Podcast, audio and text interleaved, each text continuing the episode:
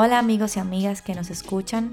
Para este nuevo episodio número 8 visitamos a Nashla Bogart, actriz comunicadora, host, productora y activista dominicana que a través de su trabajo en los medios masivos y en el cine ha abogado por los derechos humanos y a través de su estilo de vida nos ha demostrado que vivir una vida alternativa, diferente y genuina es en sí misma el mejor ejemplo. Yo siempre he dicho que la humildad no tiene nada que ver con pisotear tus valores o con pisotear tus fortalezas. Tú tienes que reconocer justamente las fortalezas que te da la vida.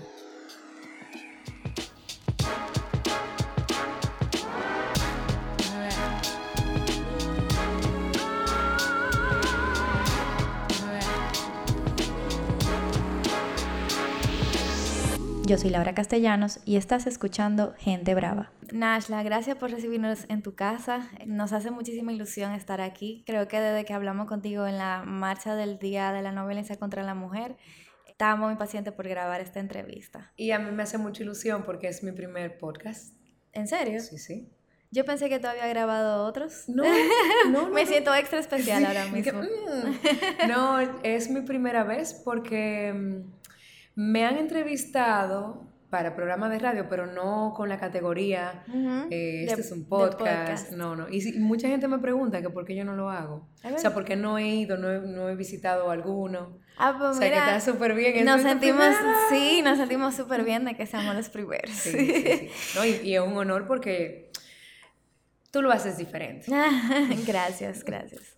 Mira, Nash, eh, en el día de hoy, como tú sabes, eh, se han dado una, una, un día bastante extraño. Hoy es 16 de febrero, día de las elecciones municipales, que fueron canceladas. Muy bizarro. Eh, estuvimos hablando un poco sobre eso y me, me, remontó como un poco algo que tú dijiste en una entrevista hace poco en el Diario Libre sobre Dominicanas Got Talent, sobre que lo que tú querías que la gente sintiera con, con, el concurso era como orgullo nacional. Exacto. Y ahora más que nunca situaciones como esta es donde más necesitamos sentir ese orgullo, porque honestamente lo que más se siente es decepción, impotencia, confusión.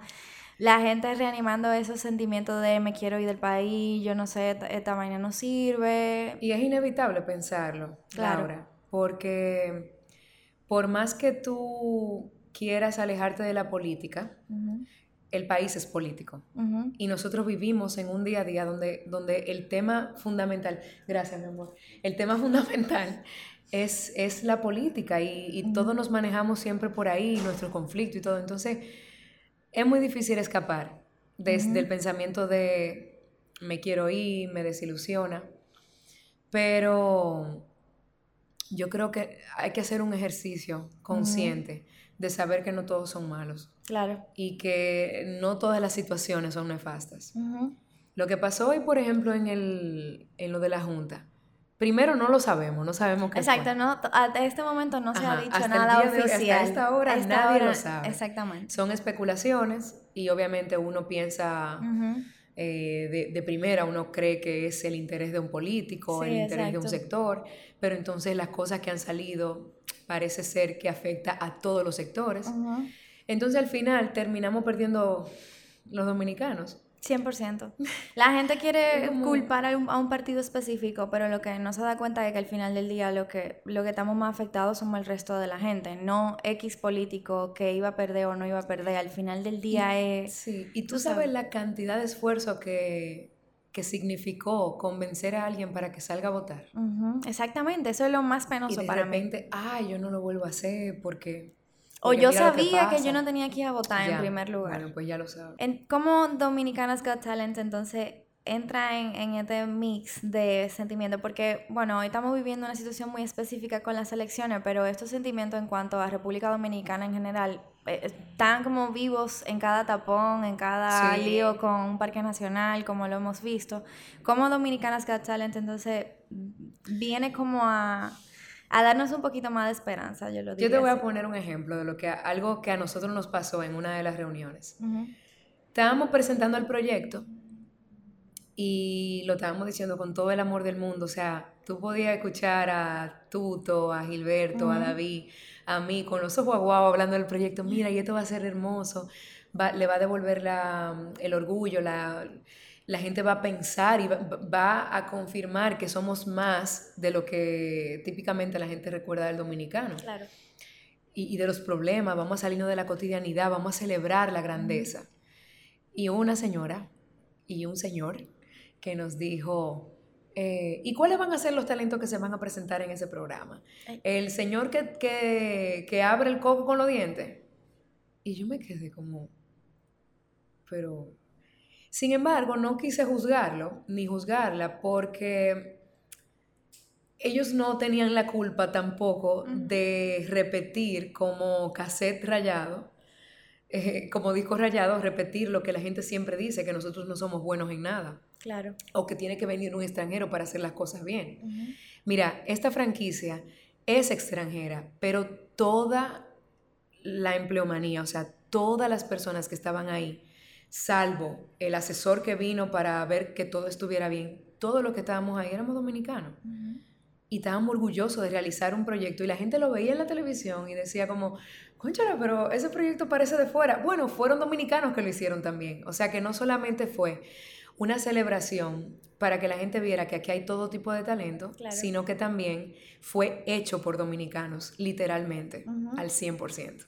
Y qué bonito eso, o sea, como qué bueno saberlo, porque yo, por ejemplo, no sabía que todo el mundo que estaba trabajando ahí, y vi que mucha gente joven trabajando en, dentro del programa también. Habían grandes columnas que soportaban la, con la experiencia.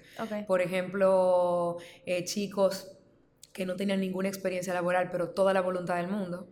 Eh, tú tienes amigas en común que estuvieron ahí con nosotros y, y tú las veías con esa con esa necesidad de aprender, con esa, e, esa pasión, esa vehemencia ante, ante, lo que, ante lo que se estaban enfrentando, porque era un proyecto complicado de realizar, muy complicado, de muchas horas de trabajo, pero necesitaban ese, esa guía.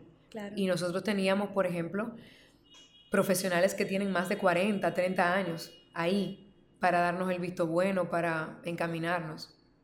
¿Y qué tal a nivel de porque esto no es acostumbrado en la televisión, ver programas por temporadas. O por lo menos en la televisión dominicana. O un miércoles. O un miércoles, exacto, exactamente. ¿Cómo ha sido la experiencia a nivel de, de, de, para ti, en tus experiencias pasadas en la televisión? ¿Cómo eh, este nuevo formato ha sido para ti? Y también me gustaría saber al nivel de costos. Me imagino que eh, el doble, el triple, quién sabe qué más. Sí, sí. sobre todo cuando tú quieres hacer este proyecto con la calidad que necesita y que merece y con, con, la elegancia que necesitaba el proyecto para que la gente también lo tomara en serio. Y, y, sí, fue un proyecto costoso. Pero respondiendo a tu primera pregunta, yo tengo en televisión desde el 2003. Y como por ahí, por el 2009, a mí me empezó a, a morder el, el moquito de la curiosidad con el tema de los programas temporales yo decía, ya la mentalidad, el consumidor de televisión está cambiando. Va a ser muy difícil, por más interesante que sea tu proyecto, va a ser muy pronto, muy difícil que la gente retenga atención eh, de manera constante hacia tu proyecto. ¿Cómo yo puedo hacer para que la gente pueda consumir lo que tengo para darte, pero de manera fresca y que la gente no se canse? Y además que el contenido se agota, Laura. Claro. Totalmente. Entonces era como, claro, hay que hacer proyectos de temporada, que el contenido sea compacto, que la gente sepa que tiene un principio y un final y que no se puede perder nada. Entonces, no fue obviamente en el 2009 que empezamos a, pensar en el proyecto de Got Talent, pero sí fue como una realización que viene desde hace mucho tiempo creciendo en mi corazón. y y se dio. Sí, se dio, qué bueno. Y tú que vienes de la televisión un poquito más tradicional, mucha gente te conoce por lo de, por tu participación Divertido con Hochi, eh, antes trabajabas en Ahora Es o después. Sí, Ahora Es. Eh, ¿Qué te hace falta? ¿Es algo que cuando te fuiste lo extrañaste? Muchísimo, muchísimo. Yo extrañé muchísimo, sobre todo a Hochi y al equipo de trabajo y a mis compañeras. Yo extrañé muchísimo, pero nunca me arrepentí de haber dado el paso o sea, era claro, era la nostalgia de no tener la rutina de cada sábado. Eh, ese cierre de capítulo que a todo el mundo le pasa, o sea, es como tú cerrar una relación. Lo lindo es y que me ha pasado incluso con mis relaciones personales, cuando yo termino un capítulo, yo trato de que las personas involucradas en, ese, en esa experiencia sean, sigan siendo mis amigos y sigan siendo mis, mis allegados. Y así pasó con, con Divertido. O sea, era un proyecto que cierra, que me duele, que era casi como arrancarme una raíz, porque ahí nace, nace, nace mi imagen también. claro. Y la gente me, me, empezó a querer en Divertido. Y eso para mí fue muy, muy especial. Pero dar, dar ese adiós así. Sí, y, tiene que y encararme a un mundo incierto, porque también yo no sabía qué podía pasar en mi carrera. Yo simplemente di un golpe de timón. ¿Tú, tienes, ¿Tú tenías algún plan establecido en ese momento?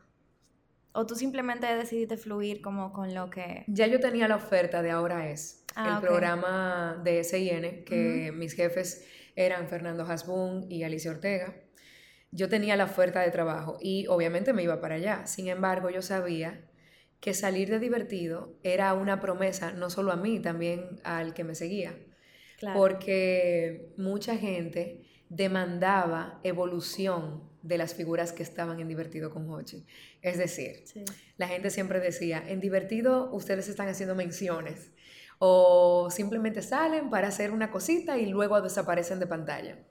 Yo estaba muy en paz con ese concepto porque yo entiendo que la función mía en Divertido era esa. De ahí a que yo creciera yo aprovechaba cada momento de yo salir en televisión para yo decir un poquito de lo que yo pienso.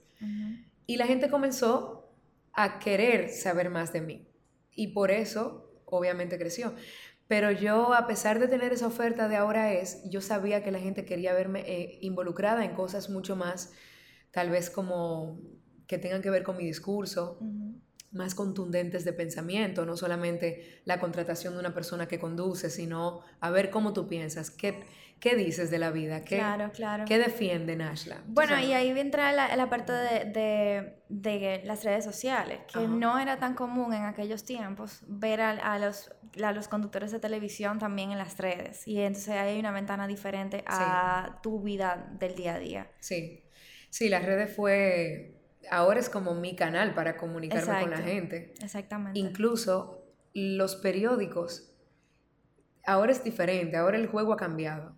Los periódicos hacen noticia de lo que sale en redes. Es muy fuerte. 100%. E, es bastante, digo, dice mucho eso. Claro. Y, y por eso es que yo le doy como el respeto que necesita las redes, porque sé el poder que es la, la persona que te seguían en Divertido con Hochi y la, ahora la persona que te siguen a, través de las redes sociales y eso, en persona, y algo que estábamos hablando ahorita, te demuestran muchísimo cariño también. Y algo de las cosas que más me llamaron la atención de ti, como que la gente te ve en una marcha, va y se acerca, se quiere una foto contigo, pero no, no te sientes abrumada porque yo por lo menos en ese momento vi mucha gente. en, ese momento. en ese preciso momento vi eh, que eran minutos y fue todo muy rápido, vi a muchísima gente acercándose a ti y eh, me, me, dio como, wow, no sé, hasta... Dele no, déjela respirar, no sé. Como, break. Claro. Eh, ay, no, Laura, a mí no me, no me afecta para nada. Yo conozco lo que trae mi carrera por detrás. Yo sé que la carrera que yo elegí tiene exposición pública. Y las personas que me siguen son las personas que me tienen donde yo estoy. Claro. Entonces yo le hago el contenido a, los seguidores, a mis seguidores. Yo hablo por ellos, hablo para ellos. Entonces, ¿por qué yo le tengo que dar la espalda cuando me ven en la calle? No. O sea, a mí no me parece. Además, yo siempre he puesto ese ejemplo.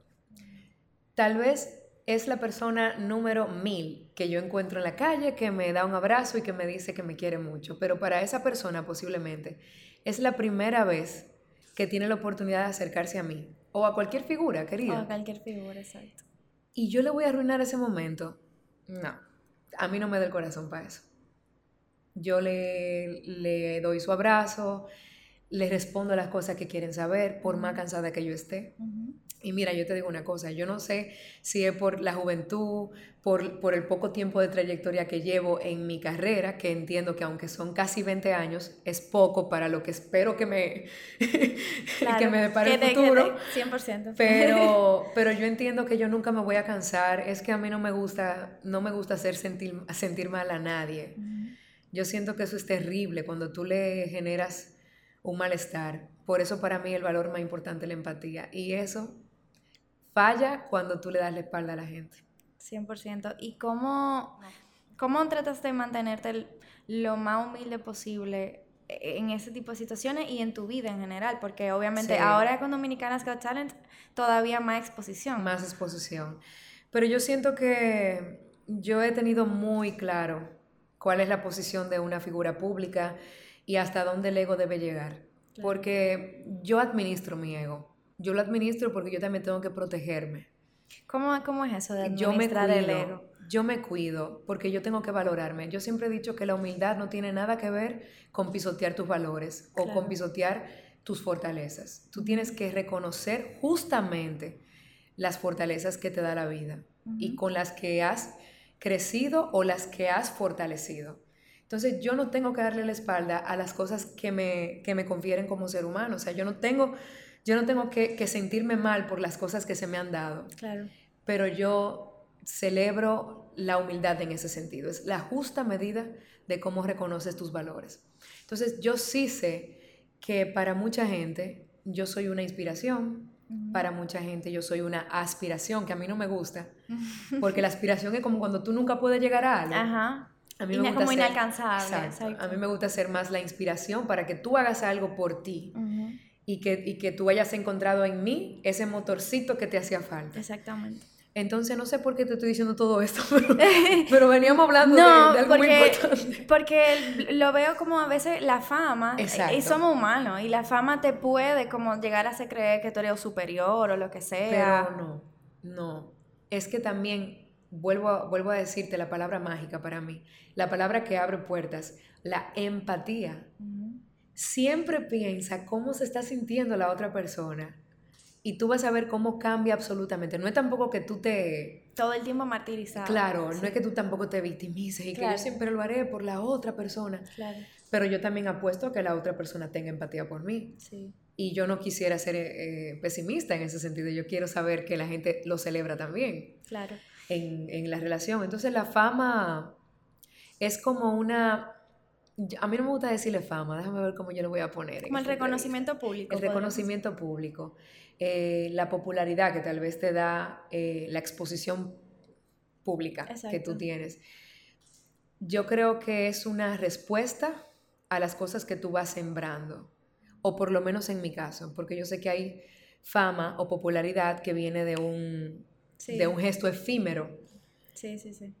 Y, eso te da como para tú tener esa cancha hasta que se termine esa temporada. Y después nada, pero yo trato de formar mi carrera en base a un criterio, a, un, a mi estilo de vida, a las cosas que yo defiendo como persona, y eso no muere. Entonces yo espero que ese reconocimiento que la gente me da sea simplemente el, el resultado, es como la cosecha. ¿Cómo la gente ha respondido también a tu respuesta en cuanto a tu parte activista? Porque obviamente eso siempre ha sido parte de ti, tal vez luego en esta época se nota más eh, porque estás más tal vez involucrada incluso a nivel profesional en proyectos que tienen una voz más social, como el caso de, de la isla de plástico. Sí.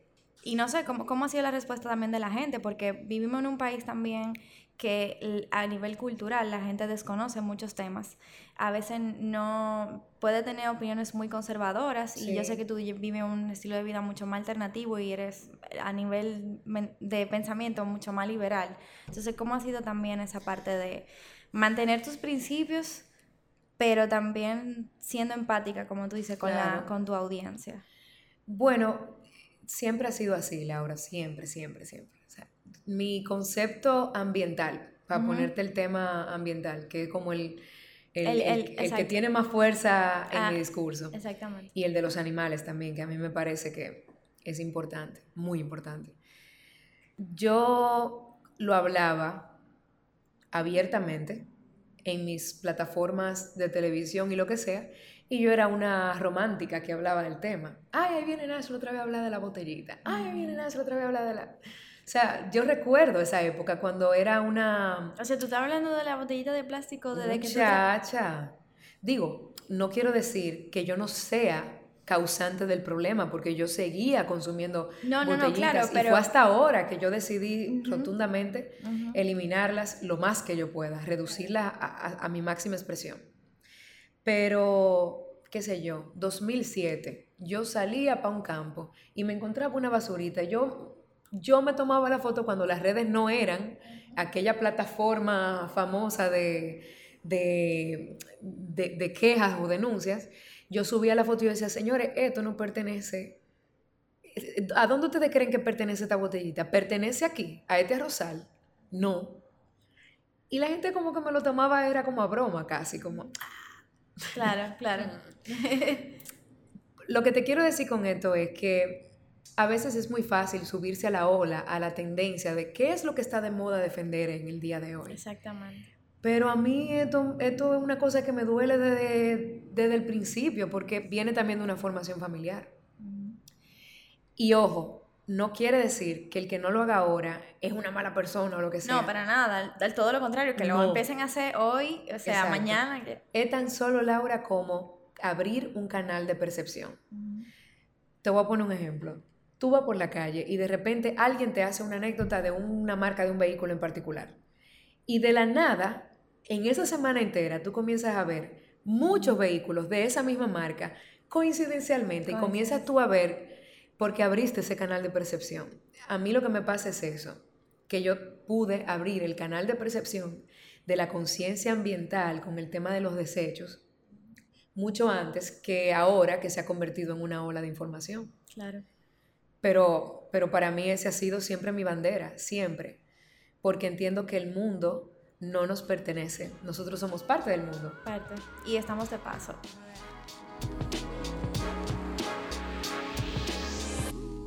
Eso que tú dices me, da mucho a que has mantenido en el tiempo un discurso bastante auténtico. Y creo que una de las cosas que más admiro de ti es tú, que eres muy genuina en general.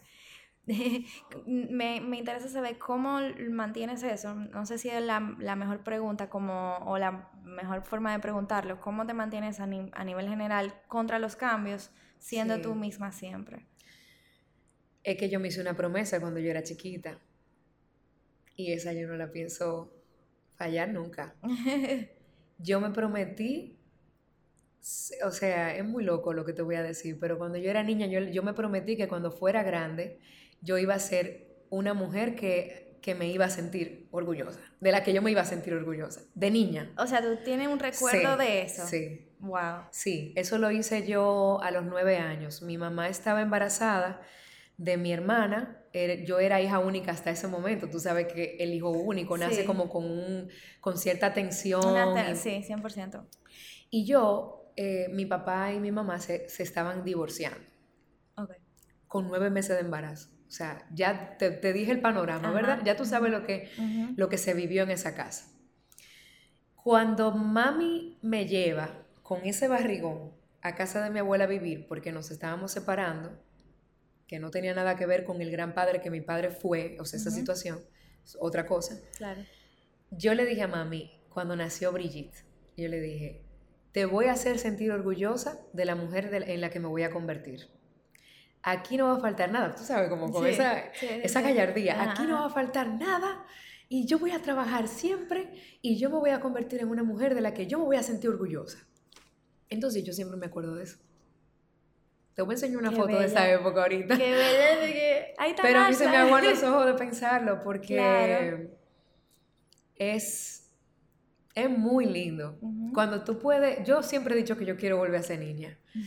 Porque la ilusión que yo tenía del mundo, la, la, el optimismo que yo tenía como por la sociedad a la que yo me iba a enfrentar y que yo iba a ser una profesional y que yo me iba a ganar espacio sin saber realmente a qué yo me iba a dedicar finalmente. Pero yo no quiero fallarle a eso, Laura, y no le voy a fallar. No. Y lo más importante que, la, que no nos damos cuenta como adultos es no fallarle a tu niño interior. Recordar eso siempre. Vamos a recordarlo. Sí. ¿Con qué soñábamos? ¿Qué tú quisieras? Si tú pudieras volver a ser niña ahora y te ves, ¿tú te sentirías orgullosa de la mujer que tú eres? Yo creo que sí, sí. Pues ya está. Entonces, ¿seguí haciendo eso? Sí, es, haciendo, es, como siempre recordarlo, yo creo, que eso no se olvida. Entonces, para mí eso es fundamental. Y yo creo que... ¿Y tu mamá se acuerda de eso? ¿Tú se lo has claro Que sí. sí. Sí, sí, sí. Es que mami... De hecho, yo sé que en temas económicos yo ayudo lo más que yo pueda en la casa y, ella lo sabe. Pero ella sabe lo que yo quisiera hacer. Yo quisiera como un palacio, porque tú sabes que la crianza de uno es, a ti nada te va a faltar, madre mía, tú sabes, como ese es la, el sueño de toda, de toda niña o niño que, que se va, porque yo me fui tempranito, yo me fui a los 17 de mi casa. Wow. Para acá, a la capital, solita. De San Francisco de Macorís, ¿verdad? Sí, sí. 17, 18. ¿Y tú habías vivido en la capital antes? O sea, viniste nueva a vivir para... A estudiar y, a ganarme la vida, a, lograr que Hochi me, me, aceptara en su programa. Así fue, a los 17. ¿Pero tú soñabas con eso, con ir a la televisión específicamente? No, bueno, yo quería actuar, eso era lo primero de siempre, de niña. Esa era tu, yo quiero ser actriz. Interpretar, sí. Interpretar. Yo me vestía de cadete, de gitana, de, de, de, mesera, de no sé qué. Yo siempre trataba de hacer algo en mi casa que fuera interpretación. Okay. Y mis papás lo sabían. Entonces cuando iban los amigos, me decían, Nash, chiqui. Y yo me iba, me ponía un traje y salía a hacer una... algo, algo un monólogo, algo que me inventaba en el momento, claro. Claro, Pero yo estaba trabajando asesoría de seguros. Yo era una recepcionista a, los 15, 16 años, 17. Y una amiga del pueblo, Yaniri Solguín, que es comunicadora, muy buena comunicadora de San Francisco, me dice, Nashla, salieron las españolas de divertido y están buscando las chicas divertidas. Tú tienes que ir para allá. Y fue como, ok. Y así fui. Fui la primera en llegar, sí, sí. Yo fui la primera en llegar porque yo estaba, tomé una guagua muy tempranito, nerviosa y azorada, con los cadillos pegados. Y llegué y, tenía el número uno y era como, wow, nadie ha llegado. yo, yo estaba fiebrando eso, mira, tú no te haces ni idea. Y le dije, por favor, ¿y esa niña? El casting era a las 3 y yo llegué a las 10. Con hambre, ¿Tú te que bueno, nada, aquí. Yo me quedé un ratico ahí. Elis Mesa, el maquillador. Eh, yo tenía un amigo en común en San Francisco y él me acompañó ese día. Fue súper lindo que él me acompañara porque fue como un gesto muy lindo. A pesar de no conocerme mucho, como era una muchacha ahí, como solita, me dio el apoyo. Pero sí, yo vine a probar suerte. O sea, a conquistar, como a a conquistar. Pero tú tienes la suerte de tu lado 100%, porque, o sea, eres, fuiste la número uno y entonces luego... Habían 300 chicas. Pero te escogieron después de eso, Sí, me escogieron, me preseleccionaron, luego quedamos un grupo pequeño de 10 o algo así, luego de 4 y ya luego quedamos dos en ese grupo. Wow. Hochi cambia de canal, entonces tú sabes, ¿verdad? Que yo dije, si él va a recortar personal, ¿quién es la primera que se va? Yo, porque fui la última en llegar. Claro. Él no tiene ningún tipo de enlace emocional conmigo ni nada que perder. Entonces, eh, eh, pasaron meses, meses, y nadie me llamaba. En marzo o un poquito antes me llama Edilena Tactú. Ay. ¿Tú sabes? Edilena Tactú. Claro, claro. Sí, hola. Mira que yo voy a producir el proyecto de Divertido a partir de ahora y, y Hochi me contó que quiere mantenerte en el proyecto. Y yo, y ahí entra Honey. Entonces ahí es como cuando comienza nuestra historia de, claro. de, de, las, compañeras, las compañeras de Hodge. Ya. Las ángeles de Hodge. Sí. Los ángeles. Wow, yo no me sabía esa parte de la historia, qué bien. Y me, me remonta mucho también, mi mamá llegó a la televisión por casualidad. O sea, a ella le dijeron, en Teleantillas están eh, buscando gente para que le hagas las noticias.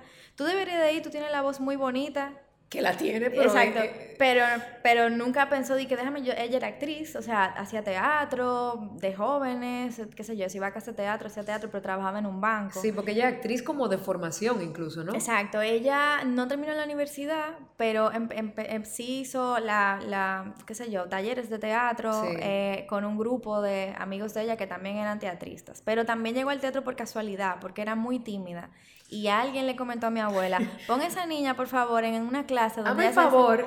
Se, se sepa expresar y ya tú sabes, se soltó. Después de eso, no volvió para atrás. Yo creo que hay que agarrarla. Exacto, gracias. Qué diferente. Entonces, ella llegó a la televisión por casualidad, fue a ese casting ese día y le cogieron y de momento ya estaba leyendo noticias en la emisión estelar de Teleantilla que... Explícame tú. Explícame.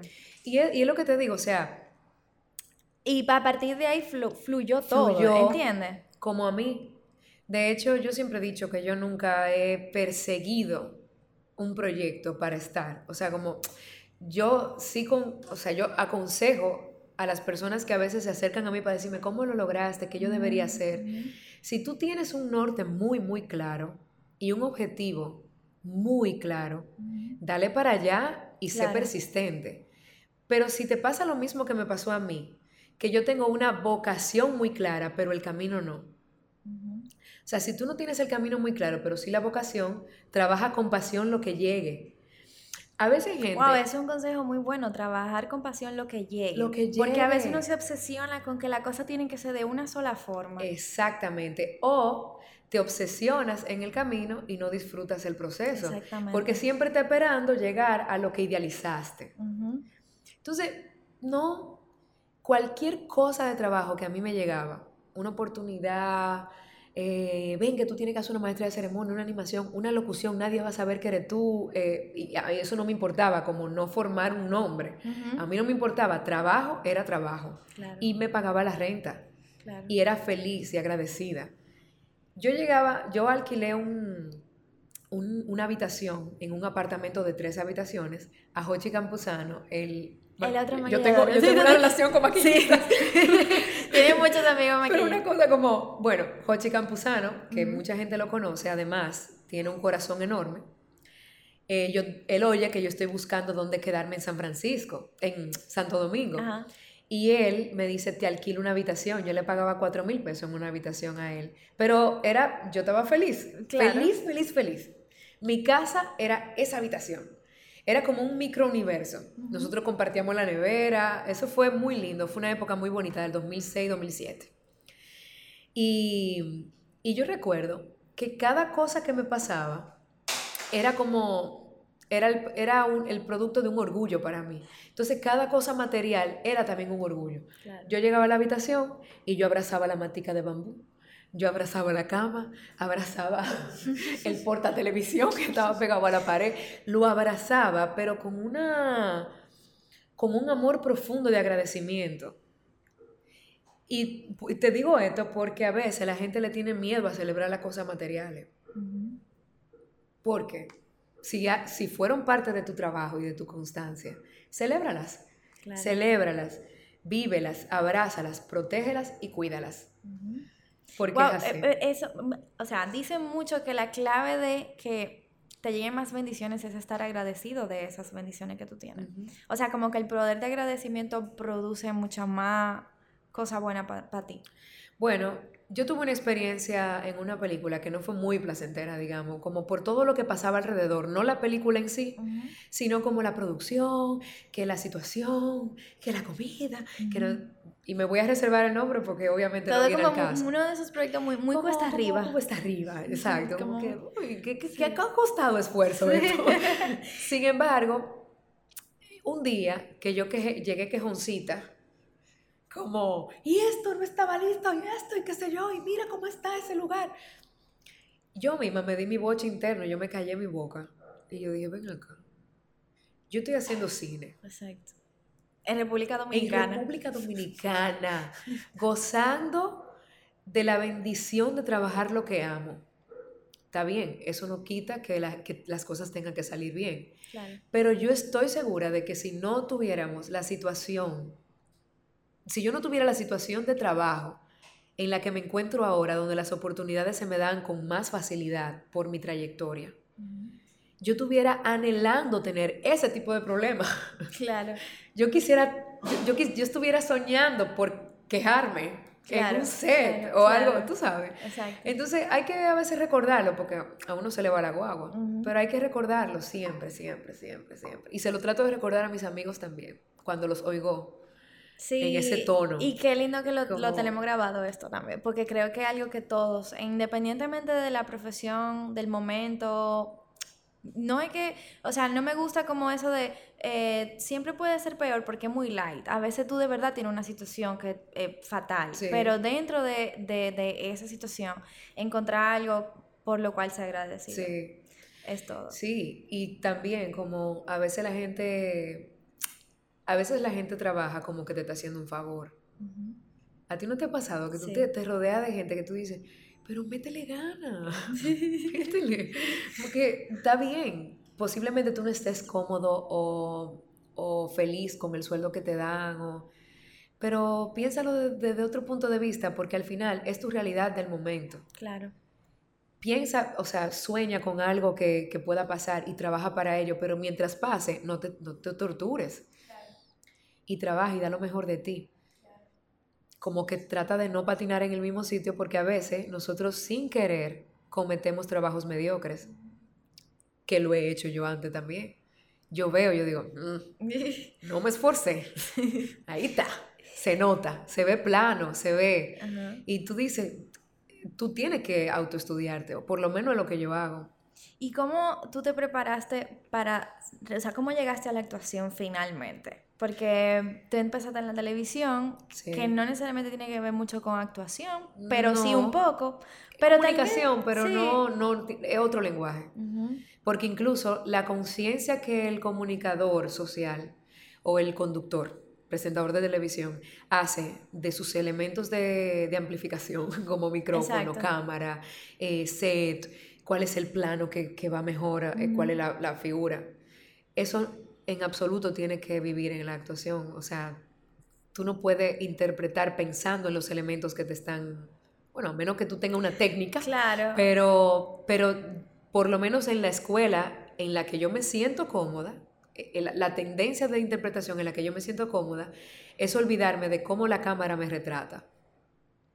Para tratar de hacer un ejercicio de saber cómo yo sería si nadie me ve. Wow.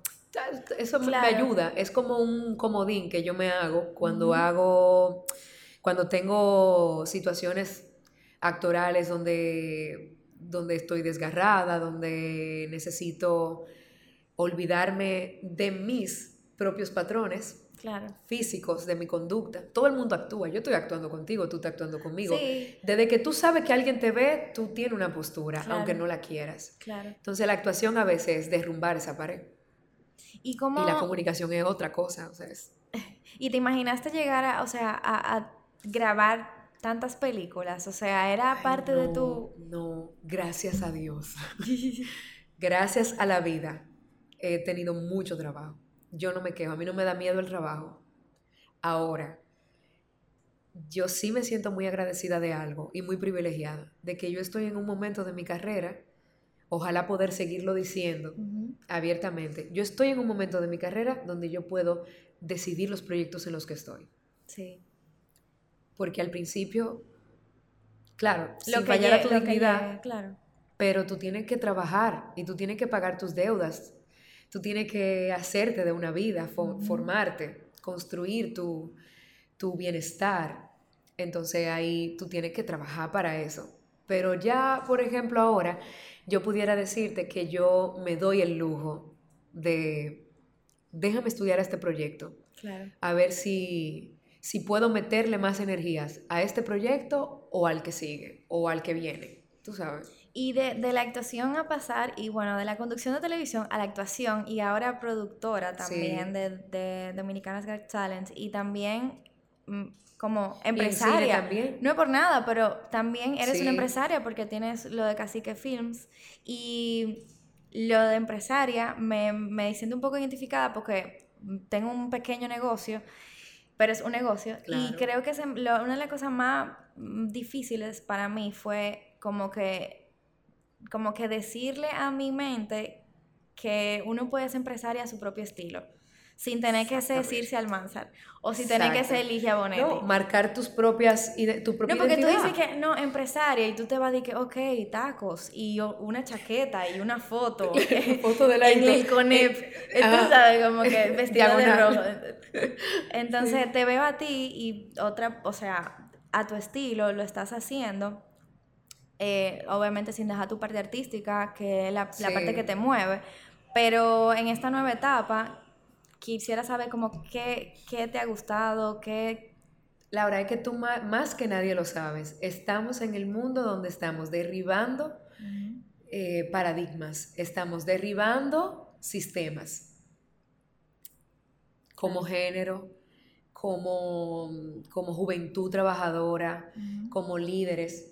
¿A qué tú le llamas líder en esta sociedad? No es lo mismo. O sea, ya, ya estamos viviendo otra realidad que tenemos el, la responsabilidad como generación, el trabajo de seguirla fomentando y ya que se convierta como en, nuestro, en nuestro proceder. Pero nosotras como profesionales, nosotras tenemos ahora mismo la tarea de demostrar también ante, ante una sociedad que podemos ser mujeres exitosas o hombres exitosos. Exacto. Con nuestras propias dinámicas, con nuestra propia identidad.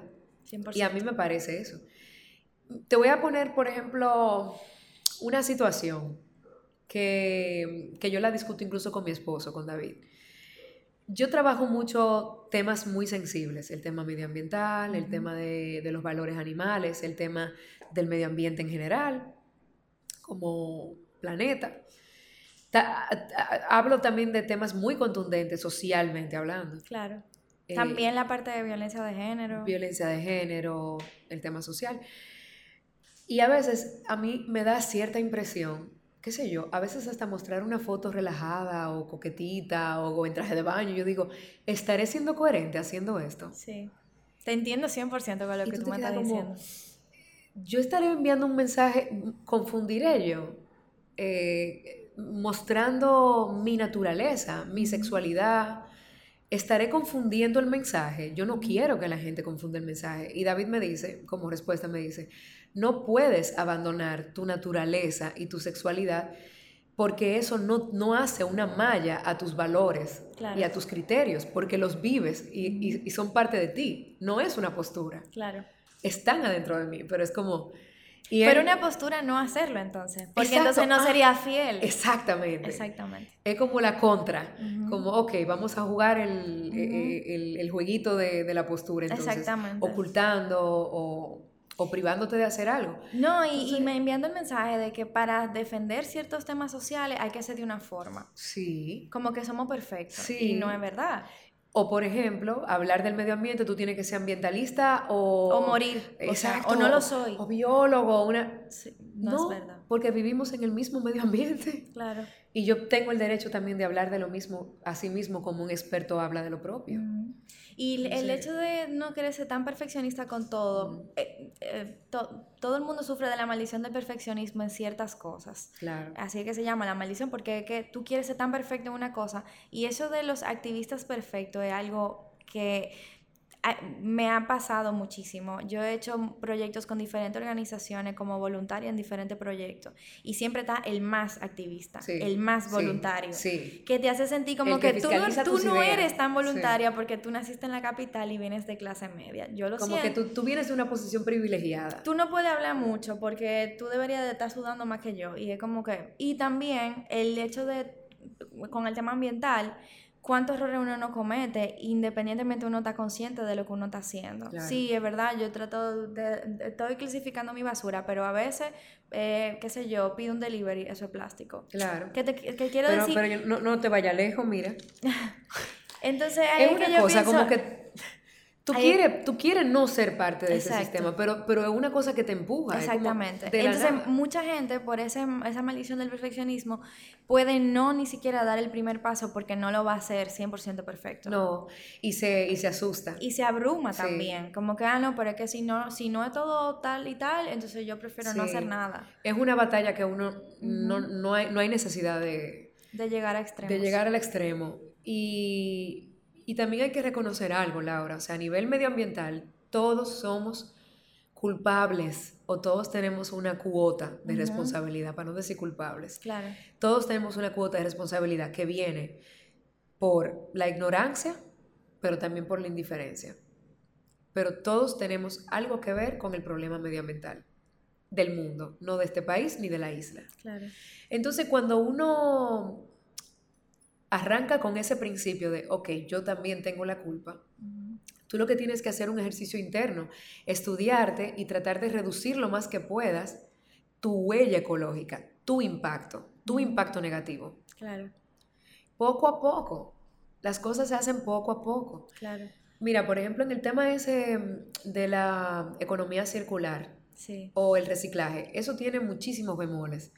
Porque la gente todavía, em, ¿cómo te explico eso para que sea muy claro? La economía circular me parece interesante porque hay que hacer algo con el plástico que ya existe. Claro. Pero ¿a dónde va a terminar esa, esa economía circular para convertir o sustituir esos empaques, por ejemplo, en otro recurso, en otra cosa, en otro, en otro material para hacerlos? Entonces, ese es como mi dilema personal ahora mismo. Yo apoyo la economía circular, pero quisiera saber cuándo, cuál es el tiempo de vida de esa economía circular. Y creo que alguien te, te, citó sobre algún ejemplo que tú pusiste de la llave abierta. Sí. Fue como, no sé si fue una presentación de, la, de, de Isla de Plástico en Mamey. Alguien me dijo que escuchó que tú decías que tú abres la llave y es como que si estuviésemos reciclando, o no sé si fuiste tú, o no sé. Puede ser, pero, pero me ¿cuál lo comentó fue el como que el tema del plástico es como una llave abierta. Tú estás trapeando el agua que está saliendo de esa llave. Sí, sí, eso fue en el QA.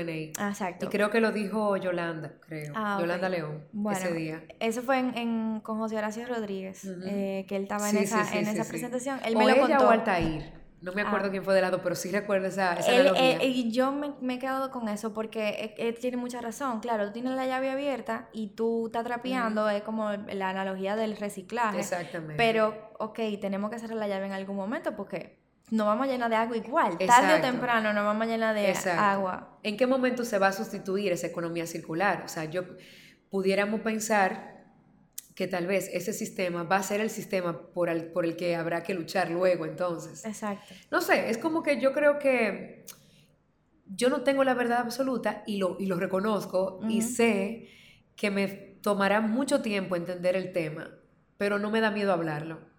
¿Entiendes? O sea, es como, yo sé que yo no, no comprendo el tema de la economía circular todavía. Me gustaría creer en ese sistema para poder recuperar el plástico que está, en, eh, que está ya tirado en el, en el planeta, hacer algo con él.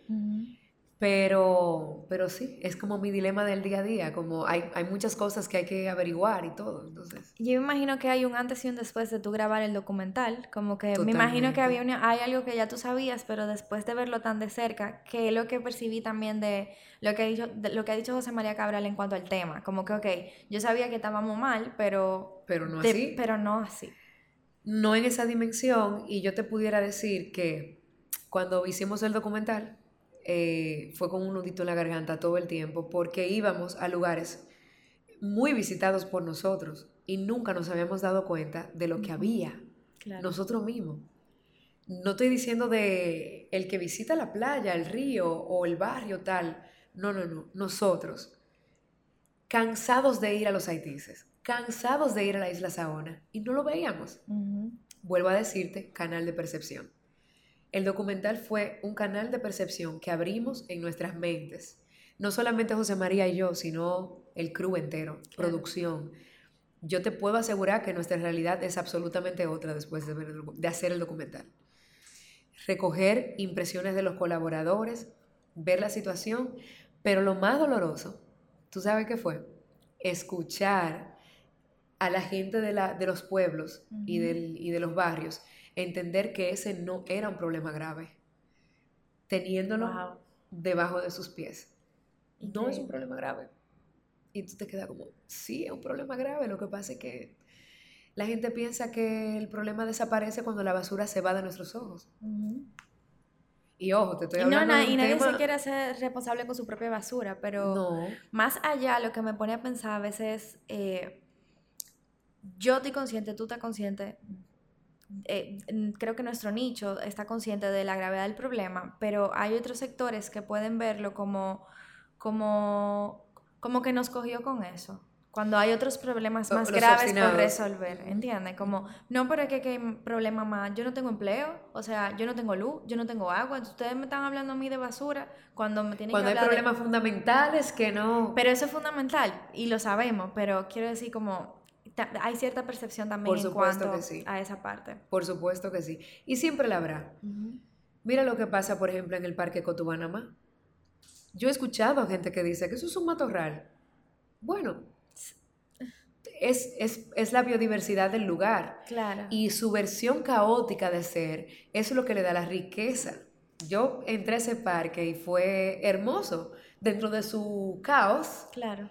Que yo tal vez como ser humano no comparta porque, por ejemplo, había muchos bichitos y una cosita y como que tú, cómodo, no puedes estar mucho tiempo ahí adentro. Claro. Pero adivina qué, es el equilibrio de toda una isla. El equilibrio. Eso no es increíble. Que un parque hermoso, enorme, solito, haya creado un equilibrio. Y eso es lo que tenemos que proteger. Claro. Es eso, que se quede intacto, tan simple y tan virgen como eso. Y nadie te está molestando. O sea, quiero decir, eso no te molesta, a ti totalmente lo contrario. Pero entonces la gente minimiza la gestión de la protección o, del, o de la o de la protesta porque dice, bueno, es que no quieren el desarrollo, no sé qué, como que ese es el, comentario típico. Claro. Hay muchas cosas mucho más importantes, la pobreza, el hambre. Yo sé. O cuando tú te pones a, proteger un animal. Claro. Que el caballo que está mal pasando, que ese perrito, que, que, que no debería haber zoológicos en este país, ya, me parece, y subo la mano, o no en ese modelo, o no en ese modelo. O un santuario puede ser, pero, pero ese sistema enjaulado de un animal exótico que no pertenece a nuestra hábitat no debería existir eh, en República Dominicana ni, en otro país. Claro, 100%. Porque ya tenemos internet, podemos conocer las especies, no necesitamos tener un, animal enjaulado, en cautiverio, para que tú disfrutes de su diversidad. No. Entonces, eh, yo me voy por las ramas, yo te estaba respondiendo. No, pero qué bueno, porque son, cosas que, necesitamos hablar y que, que, son detalles a veces que uno dice y que, que, uno lo piensa, que el zoológico no debería de, tú sabes, de seguir, de seguir en este sistema, pero... Pero la mm. gente dice, ay, habiendo tantos problemas, tú vienes a hablar de, un animal, como, bueno, sí. Sí, pero... Hay que darle voz a, los, a lo que no tiene o a los que no tienen. Claro. Punto. Vienen con, con, ese documental, me imagino que vienen otros en el mismo, con el mismo enfoque social. Y creo que leí en algún sitio que venía algo con el tema de violencia de género también. Sí, sí. Ese se hizo ya. Ah, ese documental se realizó, eh, lo dirigió David Mahler y se llama Se hizo la noche. Es un documental que levanta información sobre la violencia de género, en específico el feminicidio aunque el término moleste a muchos, pero es así, es lo que es. Em, fue muy doloroso para, el equipo porque David me comentó muchas de las cosas que pasaron. Obviamente, como él fue el, director del documental, él estuvo en todo momento, pero las veces que yo pude estar ahí, se podía sentir que se tocaban temas muy sensibles también. Eh, es, un, es una debilidad, es un gran flagelo de la sociedad gravísimo, gravísimo. Y estamos locos por sacarlo. Todavía, todavía está en el proceso de edición, de terminarlo para poder, pero ojalá que pueda ser este año. Creo que has encontrado como en, en, los, en, los, documentales, no sé, o en Cacique o en tus proyectos, como, cómo, cómo puede convivir muchísimo más tu voz en los proyectos. Sí contrario a lo, a lo que hablábamos de Divertido con Hochi, eso que ya eso formaba parte de ti, pero lo que veo es que tus proyectos ya son con tu misma voz, con, con las cosas que tú piensas. Sí, sí. Y eso todavía aún más Yo creo que emocionante. Tengo, tengo también socios maravillosos que me permiten hacerlo también, como que, que celebran junto a mí el decir algo importante, potable, que pueda ser de que pueda despertar curiosidad, que pueda levantar información, que incluso te pueda provocar o angustiar. Porque el cine está hecho para eso. Claro. Para provocar. Y lo hemos tratado como de desarrollar lo más que podamos. Llevamos dos películas de ficción, que es Rainbow y La Boya, que no ha salido aquí todavía, La Boya, pero es un thriller psicológico. Y tenemos dos documentales. ¿Cuándo va a salir esta entrevista? Para yo ver si te digo algo o no. El mes que viene. Porque yo tengo un proyecto este año. Ok. Eh, yo creo que, tú me, comentaste que tú me querías comentar algo sobre un proyecto. Que me va a comprometer un poquito más. Ok. En el tema de los documentales. ¿Vas a, dirigir? Sí. Ok. Sí. Voy a dirigir. Wow, Voy pero a es, es... No hay muchas muchas directoras de cine mujeres. No. No, hay muchas, no hay muchas directoras. Hay muchas productoras, sí. pero no hay muchas directoras. No y me voy a meter en el proyecto de lleno, eh, con toda la humildad del mundo, porque eh, esto va a ser algo muy fresco, muy... Voy a aprender en el proceso y voy a necesitar ayuda de muchísima gente que, me, que me encamine, porque tú sabes que el cine al final es eso. El cine es una mezcla de muchos aportes. La dirección es simplemente una persona que, que, trata de armonizar lo que está pasando ahí abajo, pero pero eso sí, ya estoy preparada para, para ese paso. Wow. Y es, muy emocionante realmente. Sí.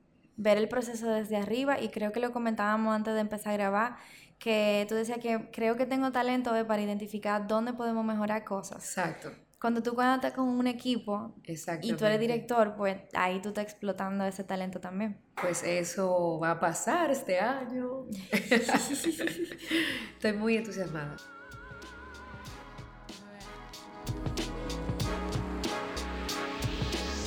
Veo que igual como que tu vida entera ha sido alrededor del arte.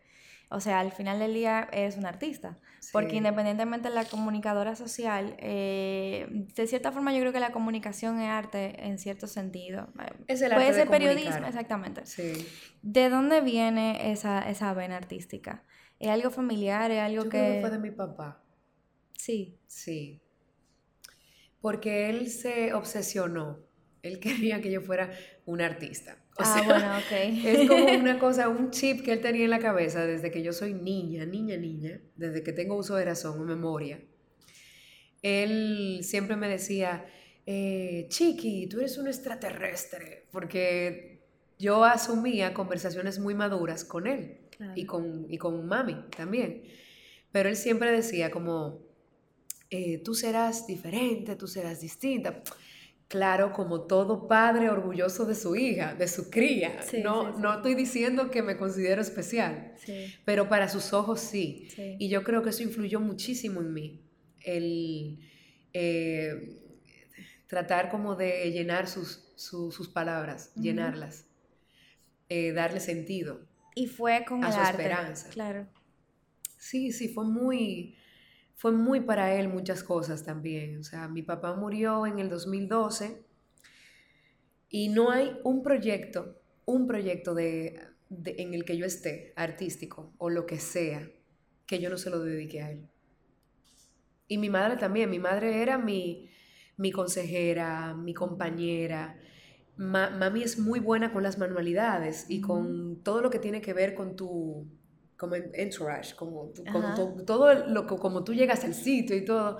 Y mami siempre fue muy detallista como en cómo me presentaba. Eh, fue muy linda en el proceso mío de, de, de, de, adolescencia, de formación. Sin embargo, mi papá, yo le puedo dar como esa estrellita extra porque mi papá siempre fue el que pellizcó eso ven que te voy a presentar a Cooking, él era muy amigo de Cooking, ven que te voy a presentar. Yo de cumpleaños le pedí a mi papá, no me acuerdo el año, pero recuerdo como hoy, que yo le pedí de cumpleaños que me llevara a Color Visión porque yo quería conocer a Anthony Ríos. En, él estaba en el show del mediodía en esa época, cuando se hacía frío y ah, comiendo. Ajá, ajá. Eh, que era eh, la hora antes del show del mediodía. Yo me lo sé todo. Y yo anhelaba conocer a ese señor, porque a mí me encantaba cómo él hablaba y sus canciones. Él era como el filósofo popular.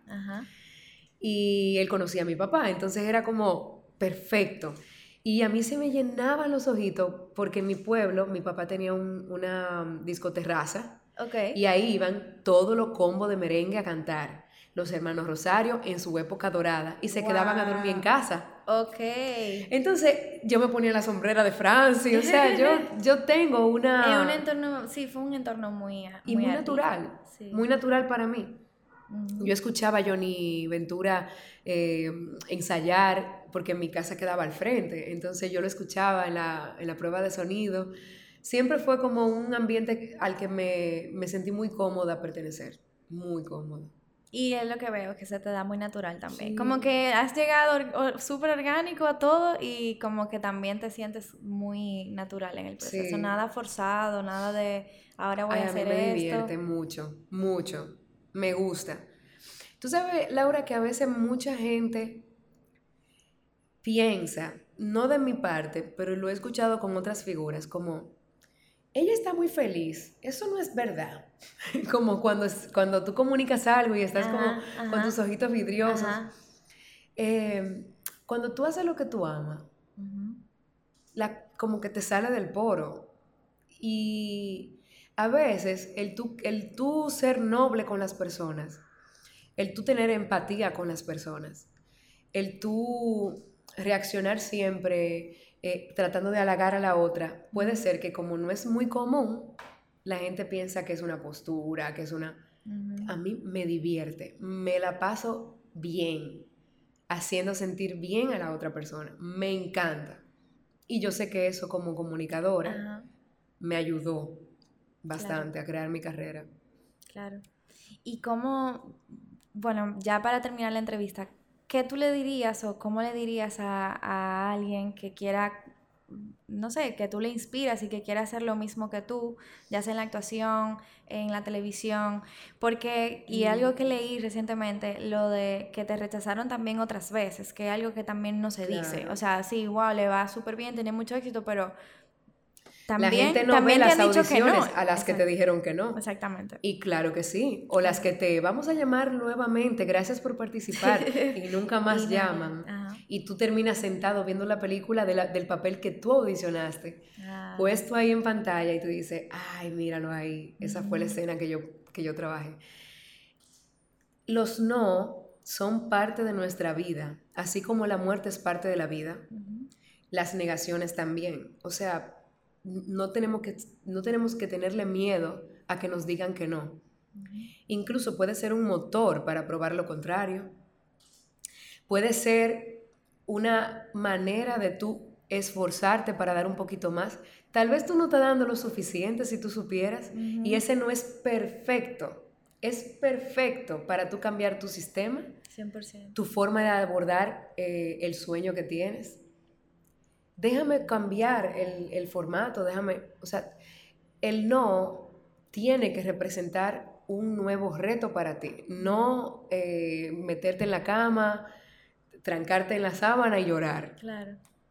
Que también lo he sabido hacer, pero me he dado cuenta de que no tiene absoluta respuesta positiva después de ahí. O hagamos los dos, llora, llora y desahogo ya, exacto. Desahógate si tú quieres, llora si tú quieres, pero al otro día levántate con, ganas de desbaratar ese no. Sin odio, porque no es tampoco, ahora tú vas a ver, yo le voy a demostrar a esa persona que no. No lo tomes personal, nunca. El no, nunca lo tomes personal. Aunque sea personal. Sí. Tú sabes que yo he tratado... Aunque venga de un, lugar personal. y no, porque tú sabes qué pasa, que el trabajo es personal. Y algo que yo estoy tratando de hacer es despersonalizar mi trabajo. ¿Por qué? Porque entonces cuando te llega crítica buena, qué, bien, ahí me, ahí me quiero identificar con todas las críticas o, con, lo, con, los halagos. Pero entonces cuando hay crítica negativa, que siempre las van a ver, alguien que no se sintió satisfecho, o alguien que realmente no le gustó, qué sé yo. Entonces tú no la, o no la quieres aceptar. Entonces no puedes tomarla ninguna de las dos. Sí, porque somos seres humanos también, no somos máquinas que sabemos diferenciar automáticamente. Mira, no me voy a sentir mal porque tu trabajo lo que sea. Uno lo dice de la boca para afuera y es No, 100%. Yo estoy tratando de hacer el ejercicio, ojo, no es que lo tengo controlado para nada. El esfuerzo. Claro. Entonces, pero, pero sí hay algo que me ayuda mucho, es como, ok, ese comentario no lo, no lo puedo tomar no me puedo obsesionar con ese comentario. Que me trabaje sola y únicamente para, para cambiar tal vez mi rumbo, esforzarme un poquito más, apretar la tuerca o flojar un chin. Claro. Tú, o sea, prueba, prueba. Además, la vida es un experimento. La vida entera. ¿Y a quién le dijo, quién le dijo a quién que hay que ser exitoso siempre? O que todo tiene que salir bien. O que tu mamá, mi mamá fue que me dijo. Esa es la que ella cree que. ¿Y quién le dijo a quién que recibir un no o fallar no es ser exitoso? Yo siempre lo he dicho, señores, vamos a cambiar el concepto de éxito. Y eso es una tarea tuya y mía. Y de todos, cerradito, calladito en la cama, así, antes de dormir. ¿Cuál es mi concepto de éxito? ¿Qué es lo que yo considero como exitoso? Tener bienes materiales, ganarme un puesto en el trabajo, haberme graduado, salir a correr 10 kilómetros, hacer reír a alguien, llegar y recibir el abrazo de los perritos. ¿Cuál es mi concepto de éxito? No miras tu éxito con la vara de los demás. Y ya. Ya, entonces recibiste uno, bueno, whatever, ya, ok, sigue, next, vamos, vamos, ok, ¿qué más viene? O sea, tengo un problema, tengo que cerrar mi negocio yo tengo una amiga que, está pasando por un momento difícil en, su, en su trabajo. Tiene que ser a su negocio. Tiene que ser a su negocio. Es fuerte. Es fuerte porque también es volver al sistema de soy el empleado, si tú vuelves otra vez. Óyeme. Empezar desde cero. Empezar de cero. Tú eres joven, da igual. Y no hablo de joven por la edad, de aquí adentro, ¿verdad? Claro. Da igual, dale para allá, arranquemos de nuevo. ¿Cuál es el problema? Que no funcionó. Sí, súfrelo, está bien, pero vamos, vamos, vamos adelante. O sea, ok, ¿qué, qué es lo que hay que hacer entonces para, para arreglar eso? Ya, ya está. Lo hecho, hecho está. Ahora, ¿qué es lo que sigue para mejorar eso? 100%. Ese es como mi mantra. No sé si le funciona a todo el mundo, pero eso, nadie posee la verdad absoluta. Eso es lo que a mí me ha funcionado. Gracias, Nash por recibirnos. Fue muy lindo conectar contigo, de verdad, porque a veces uno ve figuras públicas y no sabe realmente si su discurso es real y si lo que uno piensa esa persona es real. Y yo creo que en este, en este caso eres tal cual, como que lo que vi es lo que... Así que gracias por todo. Gracias a ti por venir. Vinito.